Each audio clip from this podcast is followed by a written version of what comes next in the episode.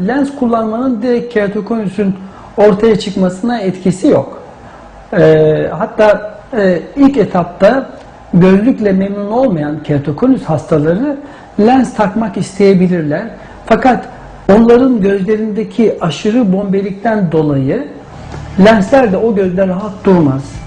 Ee, hastalar da çok da memnun olmazlar. Ee, özellikle yumuşak lensler onların e, keratokonüs kişinin astigmatını düzeltmez. Sert lensler kullanılabilir. Sert gaz geçirgen lensler vardır. O astigmatı biraz daha azaltır. Ama bu arada da şunu da söyleyeyim. E, lensle tabii ki e, belli bir rahatlık sağlanıyor ama e, tedaviyle ilgili bazı gelişmeler olduğu için de tedaviye de çok fazla da gecikmemek de gerekiyor.